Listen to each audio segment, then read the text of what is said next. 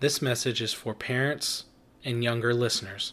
Just a heads up before you begin listening to the episode the movie reviewed is not suitable for a younger audience.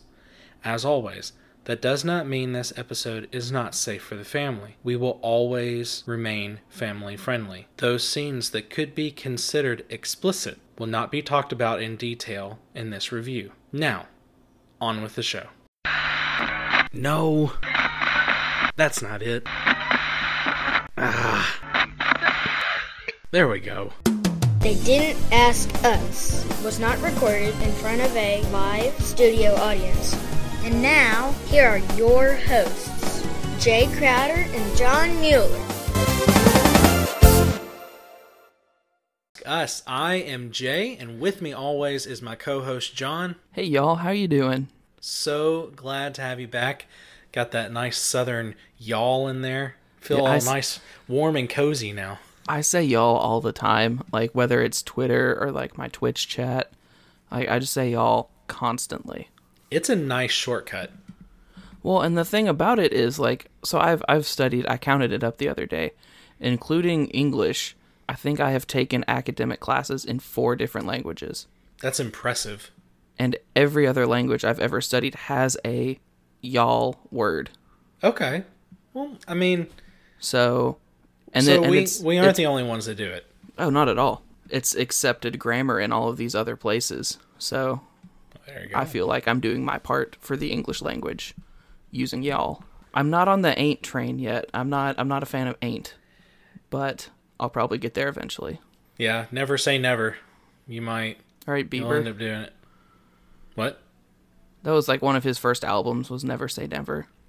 Oh, Justin Bieber. Yeah, I don't know why Yeah. I know that. I know a lot of things that I wish I could forget, but I can't. That's one that you might want to try to forget. I did is the problem, and it's just there because it's like it's a Bieber album and it's a song by the Fray, and I really want to remember it as a song by the Fray, but I know both of them sadly. Well, we are back again. We're so glad to have you back as well, listener. Um, you are great, and you are the reason that we keep doing this. But uh, everything's been pretty good with me, John. How about how about you? What what have you been up to? A lot of uh, a lot of Twitch streaming here in the in the quarantine of of my life. Met uh, so through Twitter, I met a another small streamer like me, and he and I have actually gotten to be pretty good friends. So when we uh when we finish up recording, I'm probably gonna go hop into his chat and hang out with him for a little bit. Very cool. I actually watched one of your uh, Twitch. It, it wasn't Yikes. live. It was one like of the a- a recorded VOD. ones from the night before. Yeah, and it was um Uh, Division. yes, It the Division yeah, Two. Tuesday night. Y'all kept talking about how buggy it is. Oh my gosh. and there was just like, uh, it's so disappointing. I wanted that game to be so much better than it is, but it's also, you know, into its second year of lifespan. So the fact that there's content at all is, is better than it could be, I guess. That's right. Yeah. Well, you know, I uh, speaking of uh, video games, um, Valhalla. Did you Oh see that trailer? word. Assassin's Creed Valhalla. Valhalla. I, so I probably shouldn't say this, but I like I watched it at work. Like I I, li- I was listening for footsteps the whole time. Um because I, I work in a back office at my job, so I can typically hear when people are coming.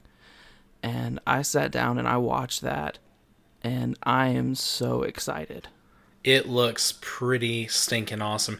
Which I will say that the Assassin's Creed franchise, they have always done very well with cinematic trailers.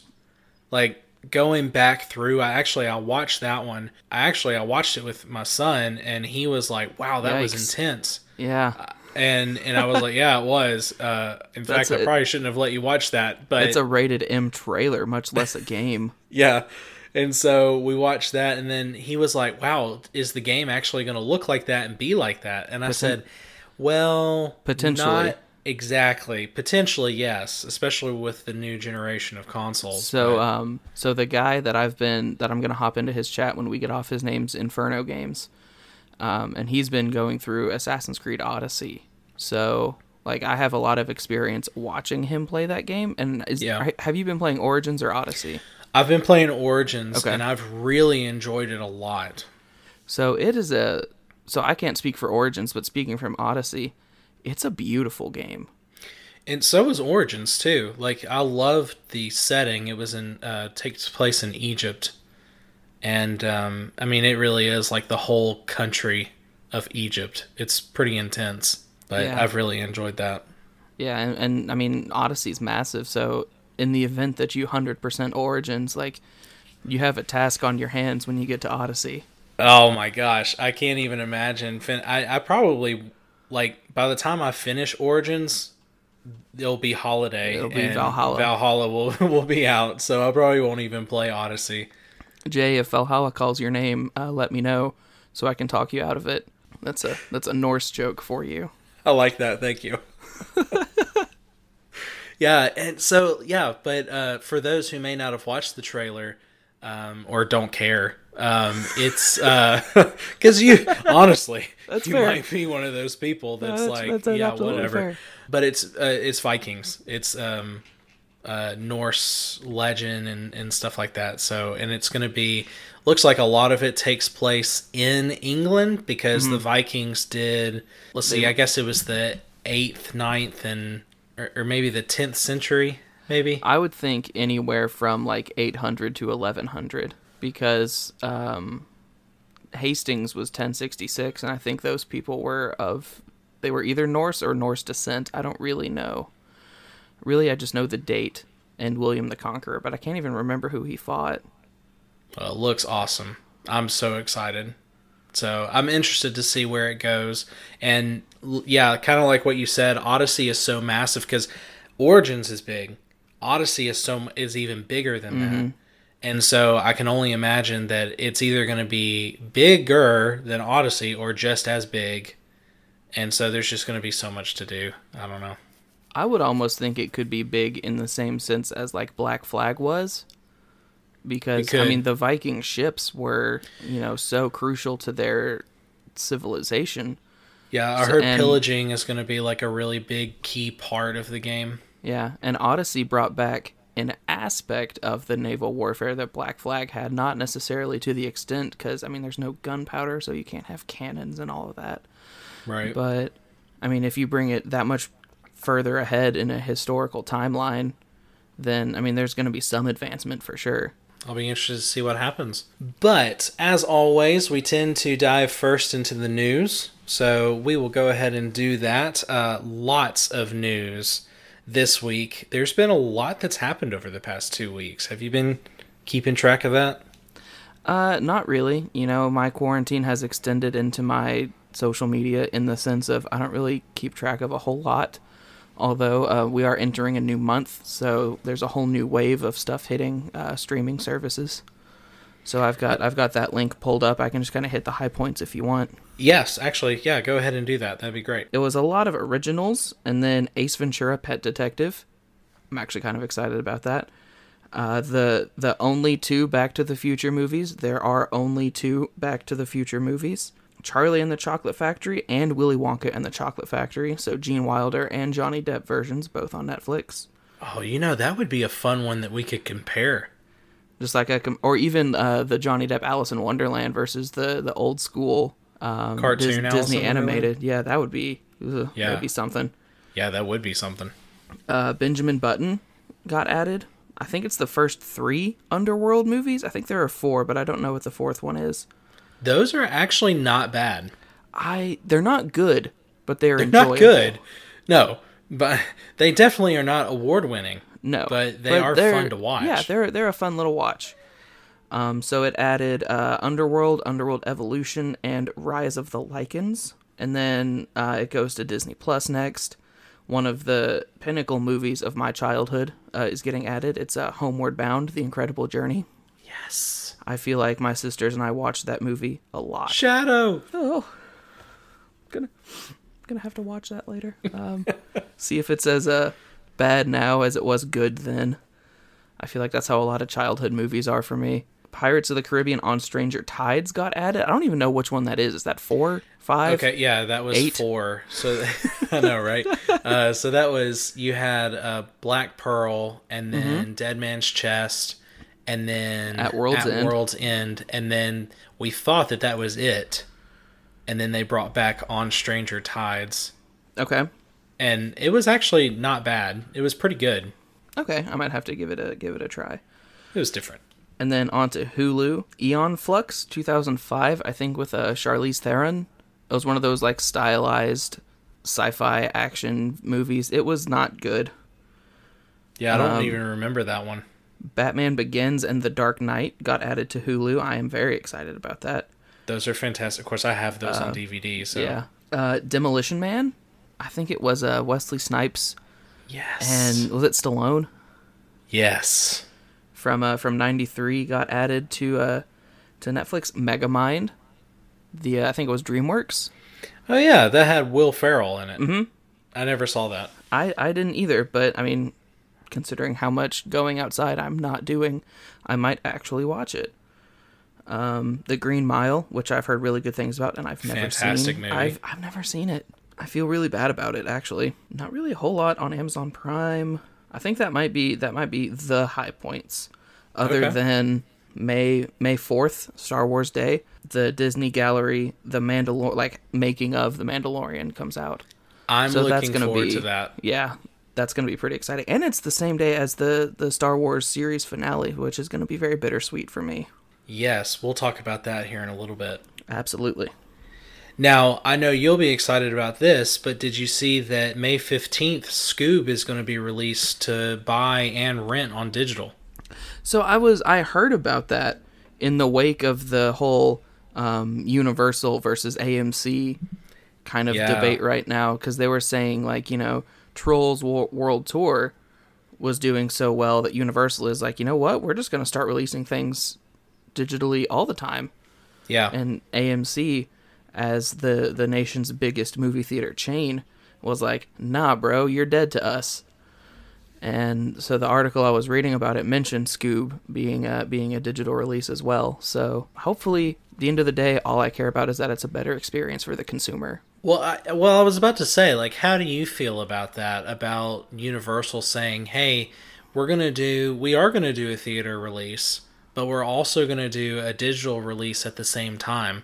So now you have this option. I I don't know. I'm I'm of two minds with it because uh, where I live, we have a, a local independent theater, um, and I have a couple of friends who work there, and we love going there. Um, if we can at all help it, we try to go there, support the local, all of that jazz. Um, various drive-in theaters around the area are also independent. Um, so we want to see them do well. As from from a business perspective, I want to see them do well uh, because I want to keep being able to go to them.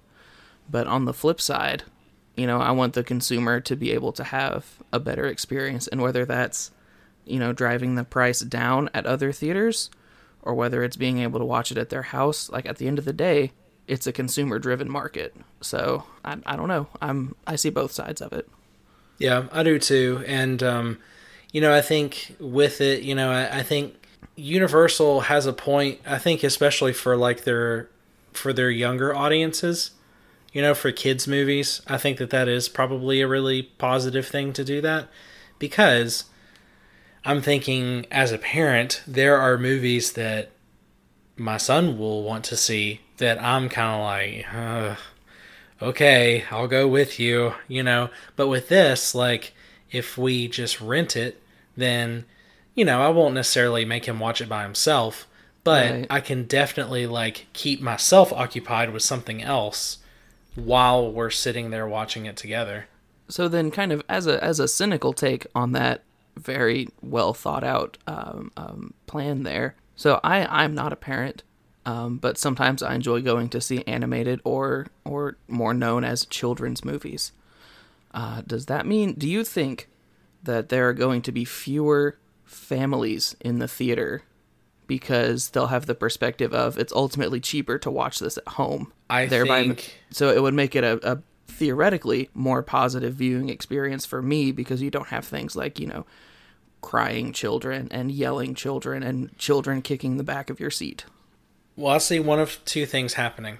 I see, and this was kind of my whole thought on on the on the whole thing, is we're probably going to see. Yes, you're right. I think we will see less families going to the theater because they'll see because I mean think about the experience of taking your child to the theater. They move around, they kick, they got to go to the bathroom, they've got to go do this and that and the other and so I think what we might end up seeing and, and is we'll start seeing less families going to the movies but also I think we're going to end up seeing a huge hike in prices for the movies as well Okay.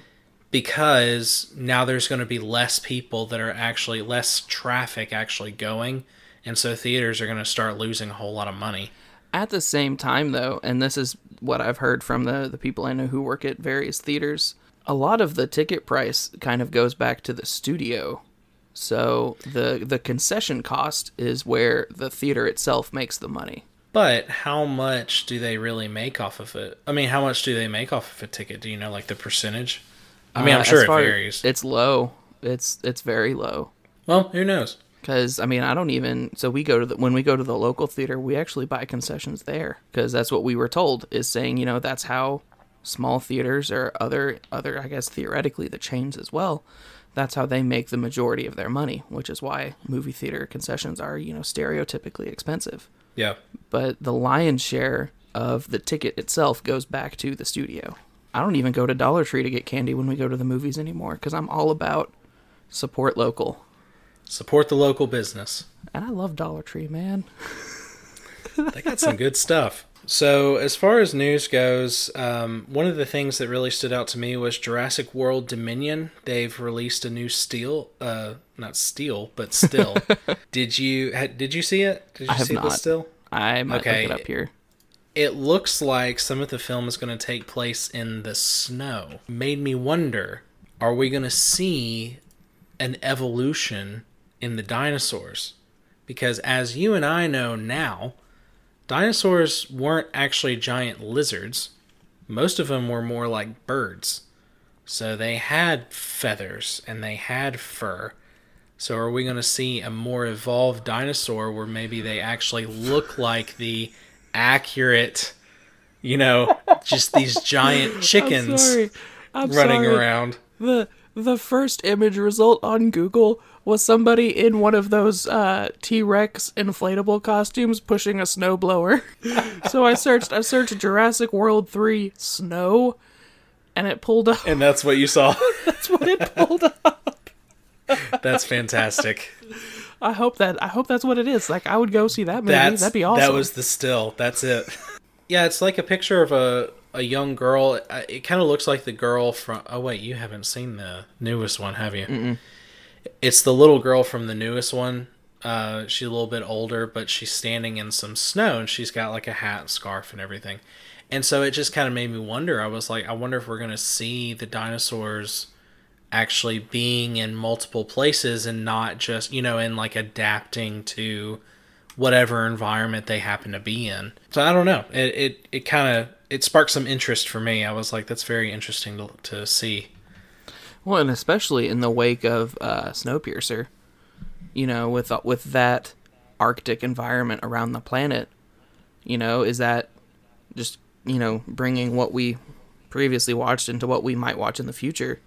Is that something they would consider? Like, you know, we have to kill all the dinosaurs, so we have to kill the sun. Like, Yeah, I, well, maybe could. Yeah, That'd be weird. I didn't think about that. it'd be a weird Snowpiercer is crossover. actually a sequel to Jurassic World Dominion. You heard it here first. Now I know you loved uh, Suicide Squad. I appreciated Suicide Squad. I'm not going to go so go. far as to say loved. Okay, I loved it. I thought it was pretty good. Definitely one of the better DC movies That's that a- they've released. It's a low bar to cross. Well, I think- James Gunn announced that you officially will not have to have seen Suicide Squad before seeing the sequel. That makes complete So, sense because it's kind It of is- it's it's not a true reboot as much as it is kind of a reset, right? yeah, Because I mean, historically with the Suicide Squad, that's kind of the that's kind of the thing. Is there? It's not like the Justice League or the Avengers, when there's a set group of people that are that team. Like Suicide Squad, they just kind of pull whoever would be best for each individual mission, right? yeah. It really, yeah, exactly. They have like a whole. Yeah, it's like you get to pick your team for dodgeball. I would absolutely pick Deadshot. Are you kidding me? Oh, every single time. He'd be the first one picked. yeah, He'd, it'd be him versus everybody, and he would still win. Now, who would be the last one picked? Oh gosh, Penguin. I don't think Penguin's ever been in Suicide Squad. Oh, that's right. Yeah, you're right. Killer Croc maybe just because he's big and not Yeah, necessarily agile. All the all the all the dodgeballs would bust. Yeah, that would probably be.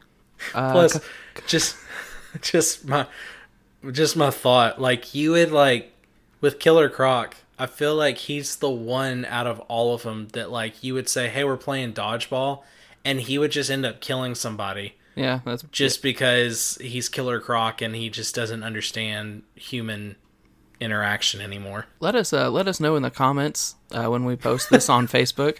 Yes, Suicide Squad was a dodgeball team. Who would you pick and who would you avoid? Yes, I really want to hear the answers for this. This is actually really interesting. Yeah, I'm definitely gonna post this.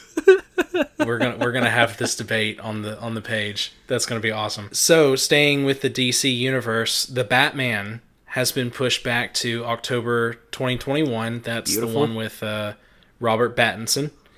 Um, and the writer says that this will be better for the movie because it fits the tone. What does that even? It fits the tone.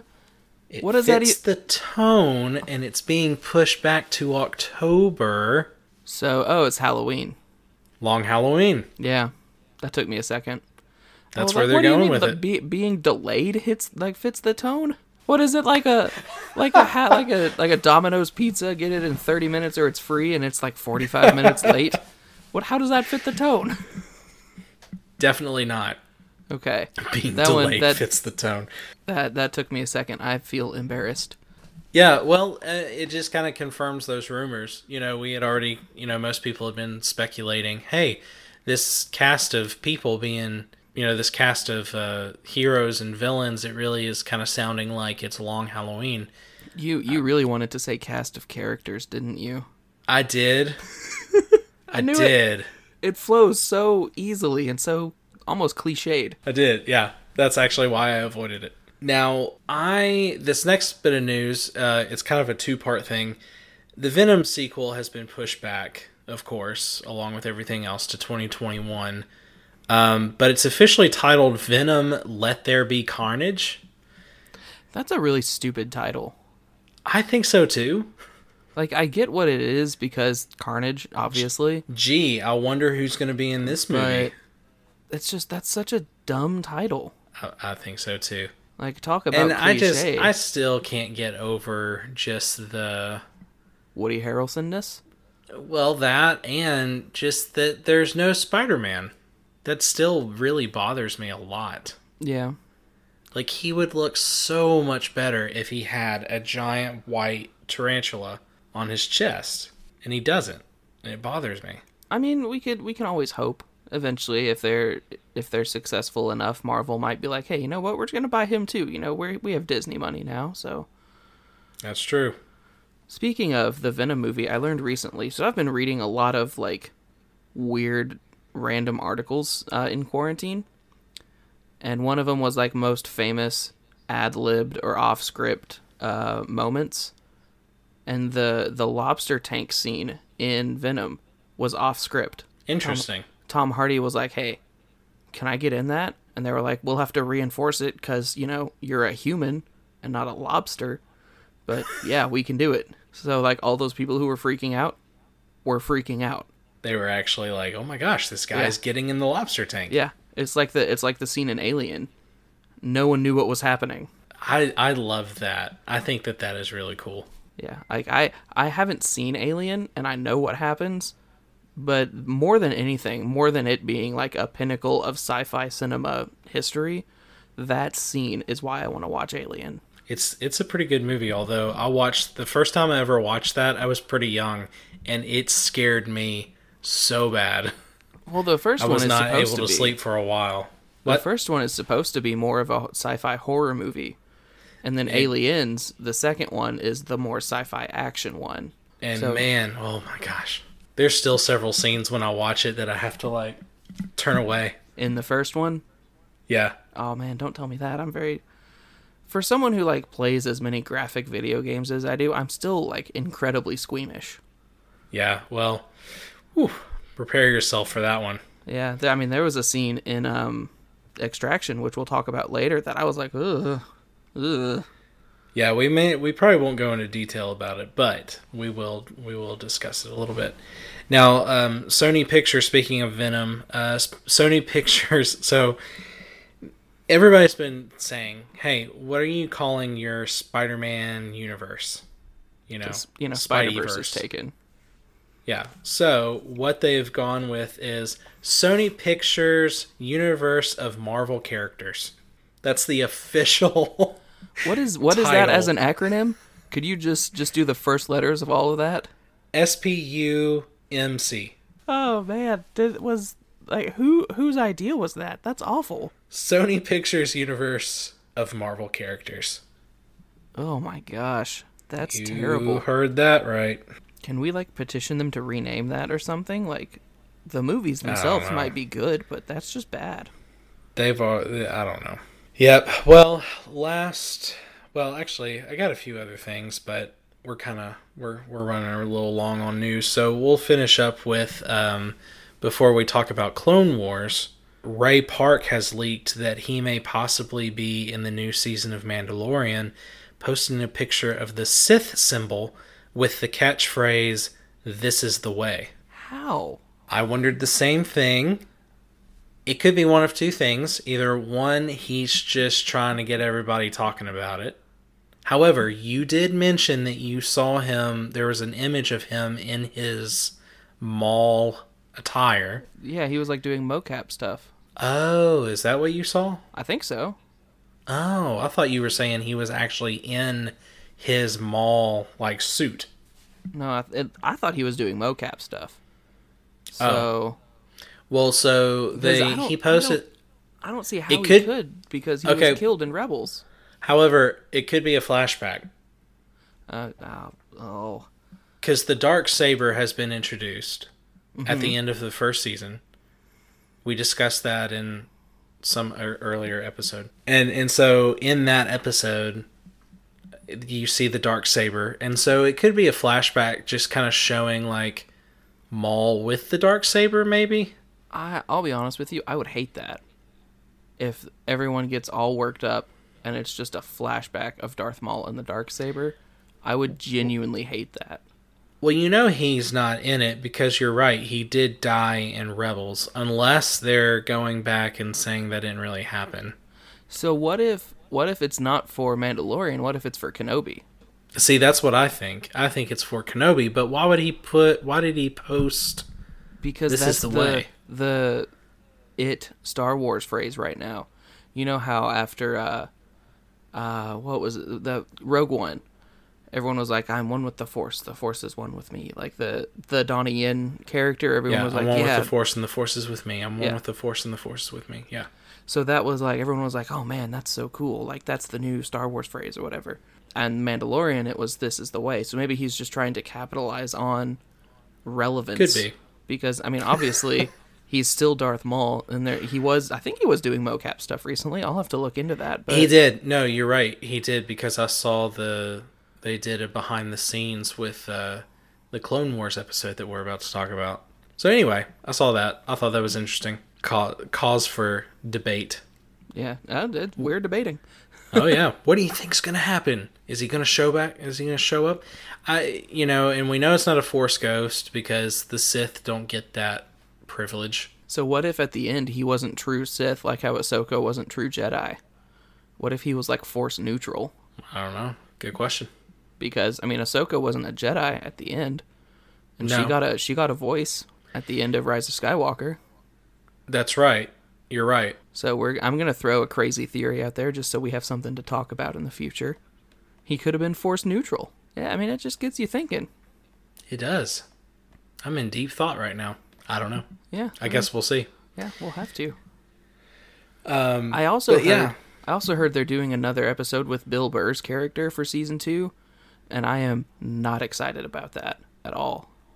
That was one of my least favorite episodes of season one. is it just gonna be his character though I would imagine it's going to be a similar tone for season two as it was in season one of just like uh here are all of these this these characters that um, Mando has worked with before. Maybe they're they're trying to kill him after what he did to him in season one, and it's like I honestly think the season would have been better without that episode. So I obviously think season two would be better without bringing those characters back. Yeah, I don't know. That's debatable because the episode itself, it did kind of bring. It just you got to see more of that world that we hadn't ever really seen before. So it did a good job of just kind of introducing more of it, I guess. But it was also such a disconnect from the tone of the rest of the linear story. I can agree with that. Yeah. Like I would have Yeah. almost rather seen that as a one shot, like a, a one off, than in the middle of the series. Yeah, it could have been done a little bit better, I agree. But speaking of Star Wars, that leads us into our weekly no. Yeah. Our weekly talk about What's happened in Clone Wars? And it's well, was are we recapping boy. two episodes or three episodes? we're re I at this point, I think we're recapping 3, Okay. but I don't even care about the first of that of the 3. Okay. I only care about parts 1 and 2 that we've just been introduced to because I can't even remember what happened before. Did you watch part three? Isn't that the one that came out yesterday? The, Anyway. the Ahsoka Maul Mandalore arc. Yeah, so where we left off last time with you guys, if y'all haven't been keeping track of it at all, Ahsoka finally got out of her little prison cell with the help of, well, actually, with none of the help of the Mandalorian, but they did. No, wait, did the Mandalorian help out? I honestly don't remember I can't either. the whole plot Anyway. with the sisters. I'm just kind of trying to forget.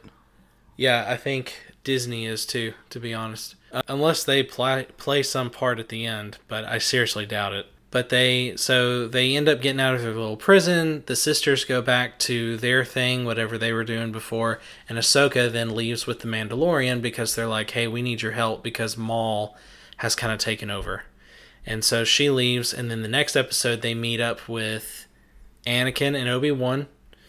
Uh, Anakin talks Ahsoka into helping the Republic again. Somehow the clones had time to get really excited about Ahsoka coming back and paint their helmets to be the same color and design as Ahsoka's face. I understand that that's a really cool gesture, but would that not creep you out? A little bit, and I might edit this out, but it kind of made me think of blackface. The parallel is there, but yeah, I don't know that I would necessarily make it. Yeah, I mean it. It was like I understood, kind of like what you said. The gesture was there, you know, and thoughtful, and like, hey, we really love you and care about you. But it, yeah, it was just kind of like uh, you didn't have to do that. Yeah, I almost would have rather seen it like um so the clone armor is made up of all those different sections and they're not truly pieced together for the sake of mobility. Um, so I would rather have seen it on like a like a shoulder piece. They all had like custom shoulder pieces for the team that was going to be working with Ahsoka. Yeah, And that's also feasible in the sense of like, yeah, we could all do that really quickly because it's a smaller piece of armor. yeah. Like even like the outline of like her, her head, or something.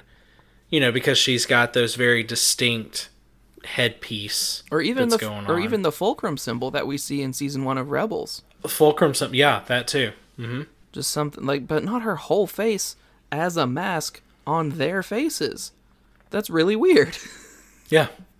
So anyway, they uh, they end up. She ends up being uh, wrangled back in with the Republic. Uh, she tries to get the Republic to help them completely, but of course they're like, "No, we've got General Grievous has kidnapped the um, what was Palpatine at this time? uh emperor no chancellor No, was he Chancellor? They were going to go rescue the Chancellor from Grievous, and then um, no dooku dooku had that's what it was. the chancellor Sorry, and then you're right. they couldn't after that was rectified they couldn't help ahsoka because they found grievous Right. And so, um, I don't know. I thought the interaction between the three of them was really interesting. Uh, Obi Wan was kind of a little more standoffish than Anakin was, obviously, but you could tell that Obi Wan still cared about her and wanted to show that, but at the same time, like he still has this like Jedi way really like forced into him. You It's- know, it's, it's ingrained very- in him. It's very Obi Wan in that Yeah. sense because like he knows what he wants to do and he knows what he should do, Right. and ultimately, I mean he he Obi Wan's the heck out of that situation. Yes, he does for sure. And then, um, so then they go off. They go their separate ways. Um, and uh, Ahsoka then uh, faces Maul, and then the episode ends there. We then open back up to Maul. Lots of stuff happens. Gosh, I can't even like wrap my head around it completely. But basically, what ends up happening is, is we get an awesome fight between Maul and Ahsoka.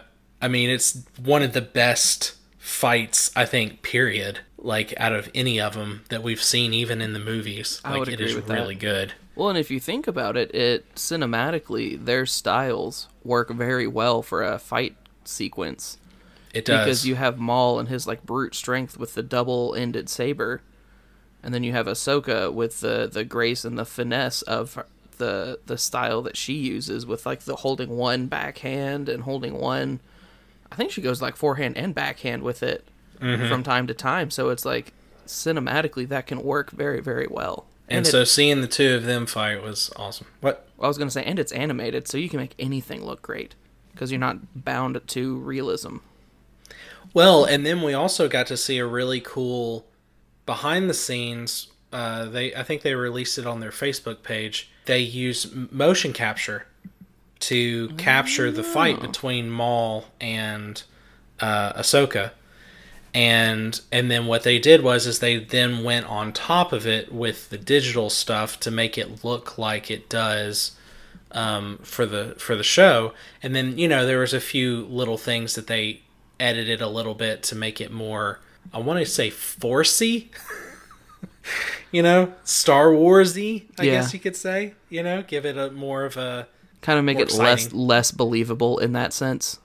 yes. Yeah. Yeah. Make it more fantasy. Yeah, Yeah. And so, um, but then what was so cool, what I have loved about all of these, uh, th- these two parts in particular, is there's been little pieces of Revenge of the Sith that have tied Yes. into the show. And so we get to see, like, you know, Obi Wan talks to Ahsoka and says, Hey, Dooku is dead. Anakin just killed him. He's going to be working with the Chancellor now. And then even Ahsoka's like, Anakin's going to be working with him. Are y'all spying on him? Like, even she is like, this is not right. You know, Yeah. morally, that's not right for the Jedi to do that. And then I thought the coolest part was there was an exact scene from episode three where it's Windu and Yoda and a few other of the Jedi, and they're talking about going and talking to the Chancellor. that was in uh, the most recent episode, the holograms. Yeah, it, it was Yes. Yoda, Mace Windu, and Ki-Adi-Mundi, and it was I think it, it might have been lifted verbatim. I think it was because then in the movie it then goes to a different scene, mm-hmm. but in the show we then get to see the continuation, and in the continuation, Ahsoka walks in, and she's also on a hologram, and you know they have a conversation. But then of course, my, the thing that stuck out to me about that was just how rude Windu was to her. Mm-hmm. Like it was At like. the same time, Oh, though, I'm sorry. This is something that you that doesn't concern you, citizen. At the same time, though, I mean that's how it is, because she had, she had used that word before talking to Rex, because she was like, "No, I'm not a Jedi. You know, I'm just a citizen of the galaxy doing my duty." So Yeah. it's just kind of like it's the same word, but it's a different context. And like you had said, you really appreciate the the throwing in of various bits of Revenge of the Sith. One of my earliest favorite movies was uh, 2005's Crash. I don't know if you've seen it. It's one of those ensemble cast um, juxtaposition movies. So there's like four or five different plots all going on at the same time, and then they tie them in together at the end. And that's what uh, shattered the the most recent episode. That's what it felt like to me, because it you know we all know Revenge of the Sith. we know the things that are going on in the main uh, the main line plot of Star Wars. So knowing this goes on in the background at the same time as those other things was really really cool to me. I agree. It was very cool. Uh, and then, of course, right shortly after that is when we get Order 66. And that was a question that I think lots of people had for a long time was did an Order 66 did that uh, did that affect people like Ahsoka or Maul because technically they're not a part of any of the groups exactly, but they do have force abilities and it turns out that it didn't matter. Uh, and then also, it also turns out that the clones, for the most part, didn't want to do what they did, but were being controlled by microchips implanted in their head. And so even Rex is like, fi- like at the beginning, when the order was first given, he's like, "Don't listen to him. Don't listen to him." But then he can't help it. He can't help but try to kill Ahsoka. Mm-hmm. Well, and Uh, that but- was that was an interaction I was really excited to see how it was going to go, because obviously, um, through Rebels, we know that Ahsoka survives, and we know that Rex survives. So I was really wondering what was going to happen there. So I think I think the Order sixty six stuff in in that episode was done in a really really cool way. But I have fully enjoyed these past few episodes, and it makes me sad how short they are. Because I I love it every single bit of it, and so it it's um it makes me wish that they had just done this from the beginning instead of giving us all those filler episodes. Because that's clearly what it was from the very beginning is it was just I will say, I am completely content with the Bad Batch episodes. I thought those were cool. The middle, because it's three separate plots, really. It's the Bad Batch, it's Ahsoka and the sisters, and then it's Maul.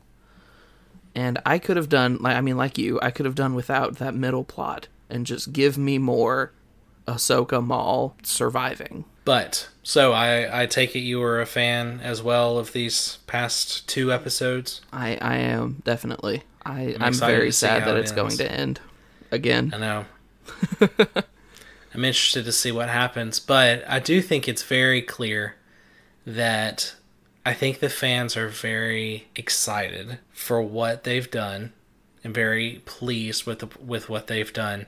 And so I really don't think that this is going to be the end of Ahsoka. I think we're going to see her again. Oh no, we absolutely will. I mean, she's been confirmed to be cast in Mandalorian, hasn't she? Or is it still just a rumor? I don't know if that's like set in stone yet. Because it's Rosario Dawson, isn't it? Yeah, I mean that's what they've said, but I don't even know if that's like confirmed. I think that's just like strong rumor that that's happening, and she's even said, "Yes, I would love to." Yeah, but I would. you know, I we're gonna see more. I mean, I I wouldn't even I, I wouldn't be surprised if we got like an Ahsoka show or an Ahsoka movie. I would. even. I would be all about a Disney Plus Ahsoka movie. Because Yeah. show, I think there are time constraints. Because you know where she is with Rebels, and then you know. I mean, we will know where she is when Clone Wars ends. So then it's just a matter of how much time does she have in between that. So from a from a TV show perspective, you would have a set number of seasons. And I feel like a lot of creative forces don't necessarily do well with that. Like they want open ended. They want to be able to control um, the tenure, the length, uh, what they can do. And with Ahsoka, you can't really do that. So I think a movie would be would be a lot better. But there's also there's also that book, the Ahsoka book, that's supposed to be phenomenal.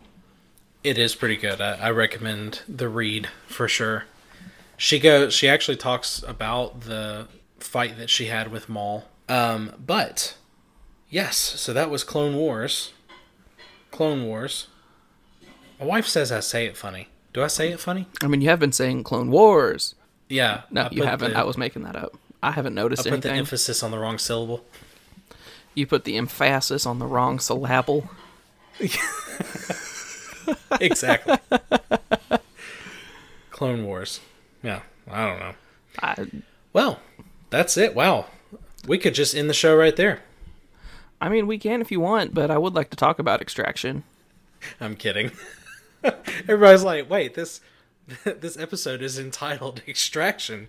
What what's that about? Uh, yes. Tune so, in next time and we'll tell you. That's our cliffhanger. this is our season finale.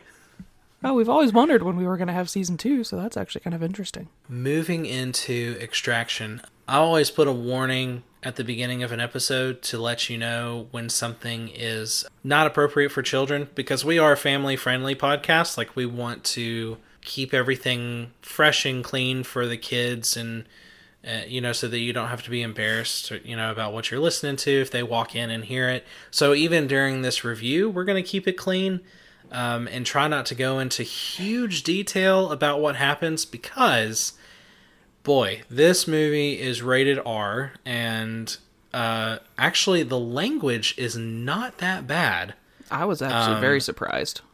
I actually really enjoyed. It's kind of because it's how I feel about it personally. At the very beginning of the movie, there was this guy who was cursing, and the guy beside him goes, "Dude, learn some new adjectives." And I was Uh, like, "Yes." It's not exactly what he said, but we can't say No, I exactly mean, what he, he- said. It was a little more colorful, but it proved a point, and I was like, "Yes, that's exactly right." Like save. Anyway, that's just how I feel about it personally. But I say all that to say that um, it was very graphic. oh my gosh. so graphic, so violent. Give it about 15 minutes and then the violence kicks up and it does not stop. not even like really stylized because a lot No. of a lot of movies especially like military style action movies don't necessarily show you the things that extraction shows you it was Yeah, it was pretty brutal It was. It and was, it's it's a mix of it too because it's not just like shooting people in the face which there's a lot of that don't get me wrong but there's knives there's um you know different assault rifles versus handguns and then Cars, the cars trucks. and the hand to hand i thought was the most Hand brutal part intense. Yeah. some and the sounds that went with the hand to hand No. they're kind of haunting because they're i mean obviously they're added in post like they didn't They kill were the extras realistic, though. but uh, So, uh, that's why we give that warning. Now, what I'm going to do real quick, because I actually thought about it earlier, I can do a very quick, spoiler free synopsis. okay And then I figured what you and I will do is we'll go ahead and rate the movie from there, and then we'll go into spoilers. okay So what then uh, way everybody. what type of scale are we wanting are we wanting a hemsworth scale or are we wanting just like a action movie scale Let's just do action movie scale, okay and I mean like a I'll be- pure action movie scale. i'll be i'll be thinking I know I need to think too. Okay, here we go. Quick, quick, brief. What happened? So we have this guy. He's Australian. Uh, it's Chris Hemsworth. Spoiler. He is. We find out later that his name is Tyler. That's not really a spoiler. That's just we're gonna go ahead and fast forward to that. So uh, Tyler's in Australia. You can tell that he's been having some really hard times, uh, trying to forget him, kind of thing. He's a mercenary. Uh, and then somebody shows up and says, Hey, we've got this kid and he needs to be saved because he has been kidnapped by a drug lord. Oh, by the way, the kid is the son of another drug lord. So it's these two drug lords and they're like fighting with each other, and one has stolen the other one's son. So what Chris Hemsworth has to do is he has to go in and save this kid. He has to extract him. Ha! There's the name of the movie. And so he goes to India to save this kid. bangladesh Bangladesh. sorry i feel like that's a very important distinction Yes, sorry. Thank you. because the the Uh, son and- the son is the son of the most powerful drug lord in India, and he was kidnapped by the most powerful drug lord in Bangladesh. So they they Yes. throw that in there just kind of offhand early in the movie, and They I was really like, do. that's important. I feel like from a from a socio-political standpoint, that is very important. However, if you're just wanting a good action movie, You probably don't care. you probably don't care. Like obviously, I didn't even catch that. Yeah. I was just like, cool guns. Um, and so they they uh, he goes in to save him. He saves him. Uh, halfway through, It re- actually really was halfway through the movie. It was the movie's about two hours long. At exactly one hour, you find out that things are maybe not exactly as they appear. I won't say exactly what happens, but there's a huge twist. And so uh, Chris Hemsworth is left with this decision: does he leave the kid or does he continue helping the kid? And we find out some stuff about his past, and he makes his decision. Uh, and then we keep he keeps working towards the extraction and there's a lot of gunfights and fist fights and knife fights and Car fights. hopper from stranger things shows up as well Yeah, I was. So are we? Are we? Oh no, this this will be spoiler free. I was not a fan of his character. well i i, I definitely not later like I completely understand where his character came from and why he made the decisions he did, but not a fan. Yeah i did not i liked him at first i was like okay this is kind of a nice uh breather That's you know, definitely what it this- was. It was definitely a Yeah, change oh, of yeah. pace. this intense stuff um, and then later on you're like oh maybe you're not the kind of guy we thought you were okay All right, so, so- that's pretty much it uh, that's really all i can say without spoiling anything john I'm trying. I'm, where would you rate this movie i first off i thought it was pretty good i On a- really enjoyed it on a one to ten scale, I would probably give it like a seven. I will say it does not have a lot of rewatchability though. It- see that's exactly what i was about to say and because of that i'm going to rate it lower That's fair. That's absolutely fair. uh, so on a scale if we're just real quick on that 1 to 10 i'm actually going to rate it a 5 just because you're right like i watched it but i'm not going to watch it again It's not a it's not a generational movie like um, Lethal Weapon or Die Hard or, uh, or john wick John Wick or Lethal Weapon. Lethal Weapon 4 is very underrated. People sleep on Lethal Weapon 4. trying to come up with like a clever action movie scale to rate this and I can't think of just like a really bad action movie cuz like a lot of them are if, even if they're bad, they're like campy so they're good. You know what Yeah. I mean? So just like what's a pure bad action movie? Can you think of one? Like I I'm having really a really hard time. we'll see kind of like this movie it's forgettable Yeah. like yeah it was good but it was very just basic i guess it was just your basic No, I don't want to hear you talking crap about Basic. Basic's a good movie. John Travolta, Samuel L. Jackson, that's a good movie. Bet you, bet you weren't expecting that reference. i was not Um, that, was- I honestly, I can't think of one. It came out of left field It's almost, honestly, it's a very similar parallel to Logan in almost every way. yeah but logan was good But how many times have you gone back and rewatched it? once Right? I mean, it's been out okay three years. Like it's But it had it also had heart too. And you were I mean, you do root for the character. it's it's it's a it's a poor man's Logan. That will be my review. A, po- a poor man's Logan. Interesting. That, I mean, that's that's absolutely what it is. Yeah. So they have I don't know. same- I'm having a hard time with it. So imagine trying to put however mo- many movies Logan was in, all of that character development into one movie. So it's Oh, oh, it's rushed and it's not good. hold on. I got to look it up real quick. Oh, it was like a this. It was an Arnold Schwarzenegger movie. You best not be talking about Commando because I really enjoy Commando No, not Commando. because it's bad but it's good. Is it True Lies or Collateral Damage? Okay. There was a Arnold Schwarzenegger movie called Last Stand. I don't even know what that is. It's where he plays like a. He actually, I think he just plays like a sheriff. He's like the sheriff okay, of I this know what you're little talking town. about now. And it was one of those movies that I enjoyed in the moment. Like as I was watching it, I was like, okay, this isn't bad. But I have not watched it since. Okay. And obviously, it was forgettable because I couldn't even remember the name. So I'm gonna put it right there with Last Stand. Okay. So what uh so going into more uh more spoiler based reviews, uh what are some of your opinions of Extraction? Some of my opinions of Extraction. Okay, it felt like it jumped a lot. Like the scenes all like jumped so much. Like you could tell that they just didn't bother. Like they were just like, oh yeah, we're not gonna worry about showing you how this person got here and this person got here. We're just gonna jump to. They they just got there. they just got there. Yeah. Yeah. like he, you know, like he shows up at his little hut in the middle of the Australian outback, and that lady's there and is like, "Hey, we got this job for you." That's actually Um, incredibly believable. I feel like because there's this hut in the middle of nowhere and there's a helicopter, and it's like, well, I'm just gonna assume Chris Hemsworth does not own a helicopter.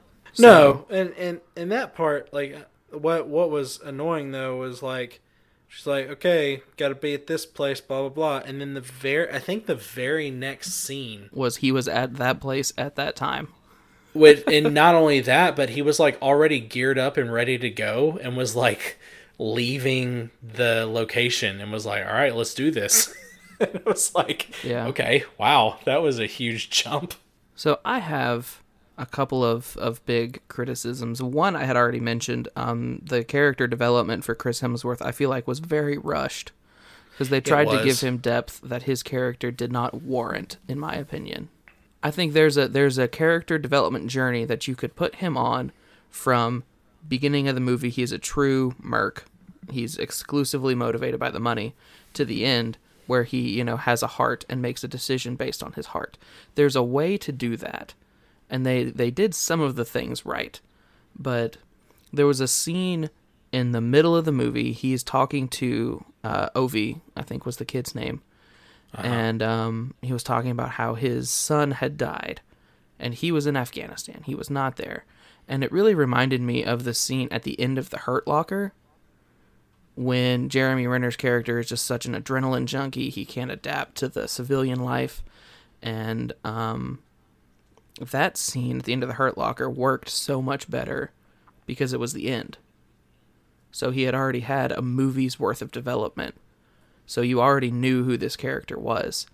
And to have that scene moved from the end of a movie, to, actually, to move from the end of a very good movie to the middle of an okay movie, it just doesn't work. And then my other, one of my other big criticisms, this is one I saw uh, online before I actually watched the movie. And watching the movie, it sticks out like a sore thumb. Um, apparently, a lot of Hollywood blockbuster style movies like to put filters over various countries. So, in that sense, the scenes that were in Australia were very clear, were very open, the air was good. And then the scenes that were in Bangladesh were very yellow. No, like having read that before the movie, it definitely jumps out at you. And like the, I don't know, it just, it's a very bad image for Hollywood to be painting an entire country in that light because it almost treats them as like dirty or unclean comparatively. And I don't agree with that. Yeah, I think that they've done they've come to do that just so that people know that this takes place in a a separate location. But to, But I, I can see what you're saying. But to counter that argument, I mean, it's not like when they were in Australia, they weren't in Sydney, they weren't in Perth, they weren't That's in true. Melbourne, they weren't in the big cities. That's true. So they were they were so, So that could be the separation. I see what you're saying because like there's um like for example a, a, a show that did that was um Breaking Bad. Uh, Breaking Bad had the orange filter over the lens whenever they would go to um, Mexico. Mm-hmm. And a lot of people complained about that kind of for the same reasons. But at the same time, there were a lot of times where like an episode would just open up and they would be in Mexico. See, but But could you, because we knew that Mexico had this orangey tint to it, like as soon as the episode opened up and it was more of an orange color, You knew we you were like, okay. "Oh, this is this is in Mexico. This isn't in um, Arizona, Arizona. Uh, uh, yeah, or New Mexico, wherever Breaking Bad is. I've never uh, watched New Breaking Mexico. Bad. Yeah, Let's throw that in there real subtle. I've never watched Breaking Bad. I know. I wanna I wanna make that a point for the listeners again. I'll just I'll I'll let you know. I've never seen it. I wish you would. It's so good. I do. I respect Breaking Bad. Uh, similarly to what I said about Ahsoka, this is a tangent, but I'm going to say it anyway. How a lot of creative people don't like having a set plan. They want to be able to plan their own longevity. Breaking Bad had a set plot. And even though it was wildly successful, they did not deviate from it.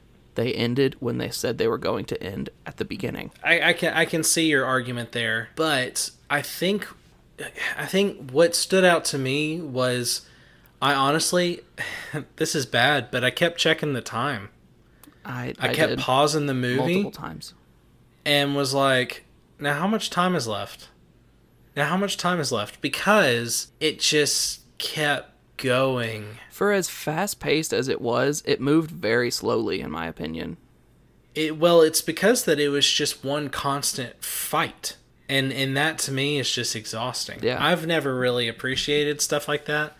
Like I know some people crave that. Like um I won't say his name on the podcast, but we have a mutual friend, I'll tell you like and so like one of the things I, I was worried about with Endgame was I was like, man, I'm just worried it's going to be one giant fight for 3 hours. And he goes, "What's wrong with that?" And I was like, "Everything." Yeah, there needs to be some type of plot. Yeah, so having a fight all the time in a movie, that's just exhausting for me. I want story. And so, but this really didn't have story. It was just like, let's go. It was it was fight with plot sprinkled in, Yes. and I completely agree with with your standpoint on that. If there's no real reason to fight, then don't fight. Yeah. Because I mean, like I said, with with Hemsworth's rushed character development, I have a really hard time seeing him make the decision he did. He's a merc through and through, and then all of a sudden, he's a merc with a heart. Not a merc with a mouth? Uh, you know, he actually didn't really say a whole lot. So, and He I, didn't, did he? I also I also think Merc with a mouth is taken.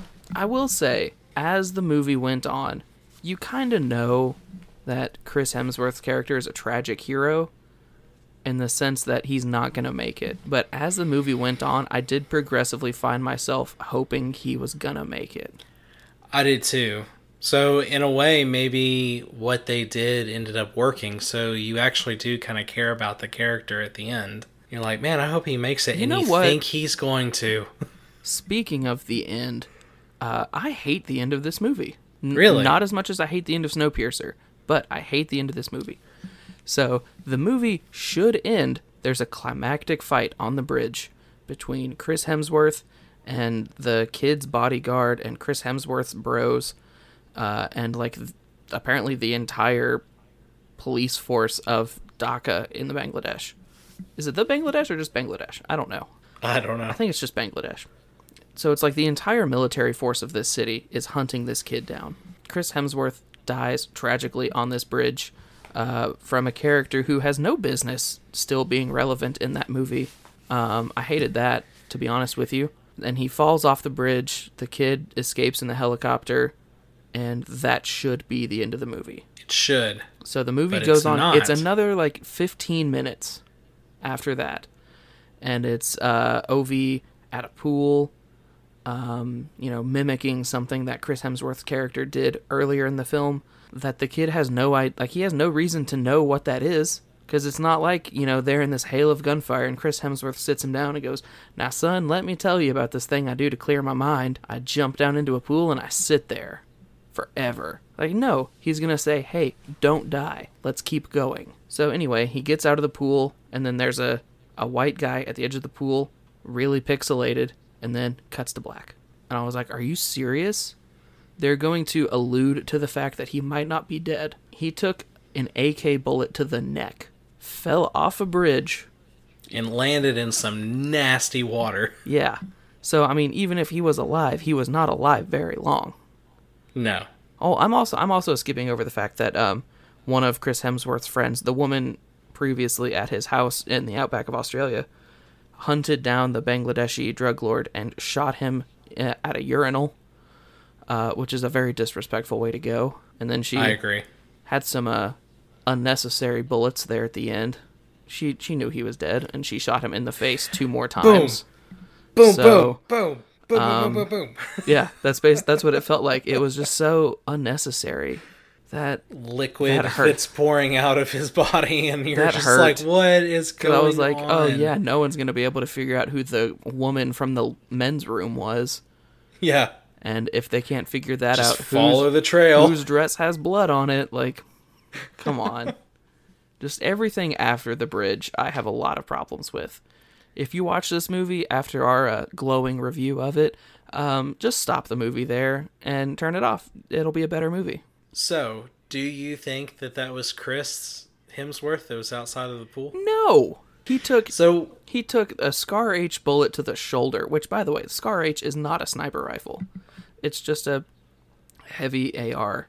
Um, so I have a hard time seeing that used as a sniper rifle. But so he Well- took he took that bullet clean through the shoulder, messed him up. He got hit by a car early in this movie, messed up his shoulder and his leg. He got shot in like the gut early in the last fight, Yeah. and then he got shot in the neck. He's not alive. No. Zero chance.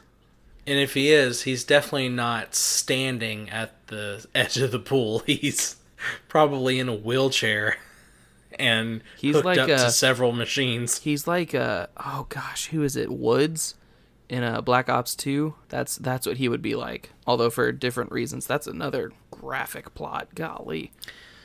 Different, But uh, different what they what they allude at is that like the kid, you know, he gets. I mean, you assume that he goes to Australia, I guess, to live out the rest of his days because he ended up not caring for his dad because his dad was, you know, he started saying sometimes in the afternoon or in the evening when we're having dinner, I'll look at my dad and I'll be like, whose other dad did he kill today? Because that's like what he does on a daily basis. You assume that he gets to live out his life in in safety at this school. It looked like some sort of prep school, and um, yeah. So I don't know. I guess it what it did was is I guess it. You know, it's kind of one of those really good endings where you kind of. I, I liked the ending, and that you're kind of like, "Ooh, did he live, or was that just some other random white guy?" No, it's Um, I feel like the end of it, and I'll have to. I don't know. At, so the first one of the first credits, once the credits actually start rolling, uh, says that it's based off of a graphic novel. really? Yes, I I Okay. watched too much of the credits, so it says that it's based on a graphic novel, and that intrigues me uh, to the degree that I kind of want to read it and just see how it stands up. Yeah. Because I feel like at this point, the graphic novel has to be better than the movie. You're gonna So- be even more disappointed if. Well, then I, I mean, I feel like at the end of a graphic novel, especially a one-off like that, when I don't think there's a sequel, it has to be a- more well established. Because Yeah, that you can't you can't end a movie with a megastar like vaguely like that because it's like, well, I mean, if it does all right, we might have Extraction too. The kid could get kidnapped again. You never know. I just Taken two all over again. right? I will say for for what he was asked to do, I think Chris Hemsworth did well. Like if there were awards for action movies, he would not be nominated, but he could be in the conversation cuz he's not he's not Stallone. Like Stallone and Rambo 2 has the acting ability of like this microphone. And I mean, he turned it into a gosh, a 45 year career. Rocky was in 77. No, 76. 44 years ago. Good night. We did a good job reviewing that. I hope so. I, I feel like we did a good job. Uh, if you have uh, other thoughts or concerns, or you want to let us know how you think we did, uh, definitely reach out to us. We love engagement, hearing from y'all. So um, We did. We we actually I put something out um, over uh, I think earlier this week, which when this comes out will be last week. the the last week of April. Yeah, and uh, I asked what shows everybody had been watching. Uh, had several replies. One I think might be a good future episode, uh, which is Star Wars versus Star Trek. Uh, maybe even reviewing some of the older Star Trek versus the newer Star Trek that's come out recently. I I'll be honest. If we tried to do a straight up comparison, it would 100% boil down to me for Wrath of Khan versus Empire Strikes Back, and that's been like the nerd debate of the last 30 years. That could be fun. That would be contentious. And then we also had somebody say that they've been watching Ozark, Mm-hmm. which I have tried to start Ozark, but I was not enjoying it because it just felt like a Breaking Bad ripoff. And so that bothered me. I could see that because I watched, I think like the like the first episode and a half, and obviously, I mean, infamously, I have not watched any Breaking Bad, um, but I could see the comparison there. Yeah, I mean it it was a little bit different of course, but for the most part it just like I mean, I feel like a true Breaking Bad ripoff would be something like Narcos. yeah, cuz it had to do with drugs. Yeah. But anyway, um, But yeah, so that is a way that uh, we try to keep engaged with you guys during this time of of uh, being quarantined. By the way, that leads me to another thing I wanted to mention too. Please, please, please, please, please. I know that most of you probably listen to us in the car. And right now, a lot of people aren't listening or aren't driving, rather, to work so you're not going to be listening to us as much. However, I really want to encourage you to go ahead and listen to us. First off, it's a nice little break, and plus, you want to hear our voices. I know you do. Yeah, I, know I mean you probably we're we're, miss us. we're pretty much just like ASMR for your life. It's our new it's our new we are- tagline We're a nerdy NPR. in in NPR. But yeah, so we'd love we'd love for you to share us with your friends and family. Um, we've got lots to say, and we'd love for you to listen. But John, would you like to give them where they can reach out to us? I absolutely can. Um, so for the podcast itself, you can reach us at facebook.com slash they didn't ask us uh, with no spacing or punctuation because that's how URLs work. Um, you can. Sorry, I I t- I put a space in a URL last week and Google was like, "What are you doing? Come on."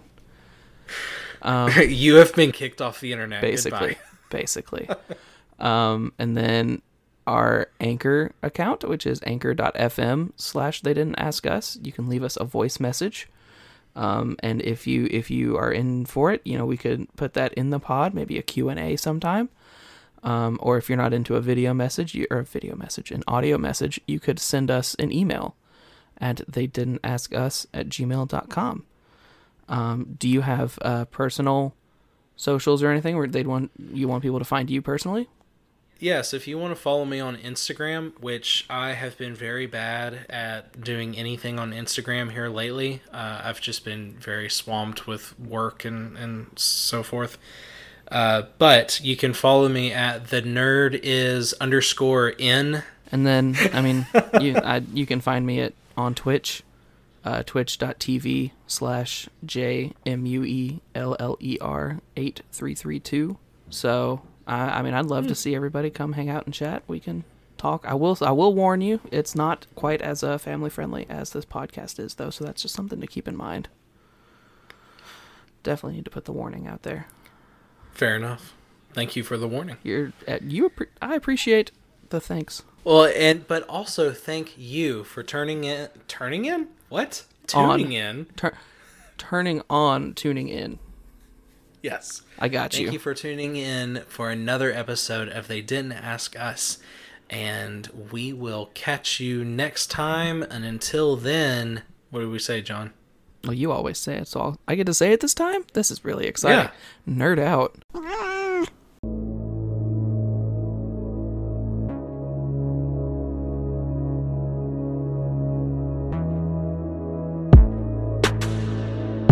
Thank you for joining us on this week's episode of They Didn't Ask Us.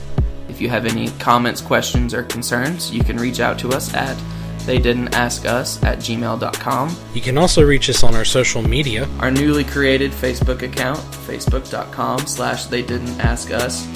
While you're there, uh, feel free to like our posts, follow our page, and share our content with your friends. We would love to have you. Check back with us in two weeks to hear more ramblings and opinions from your new favorite podcast.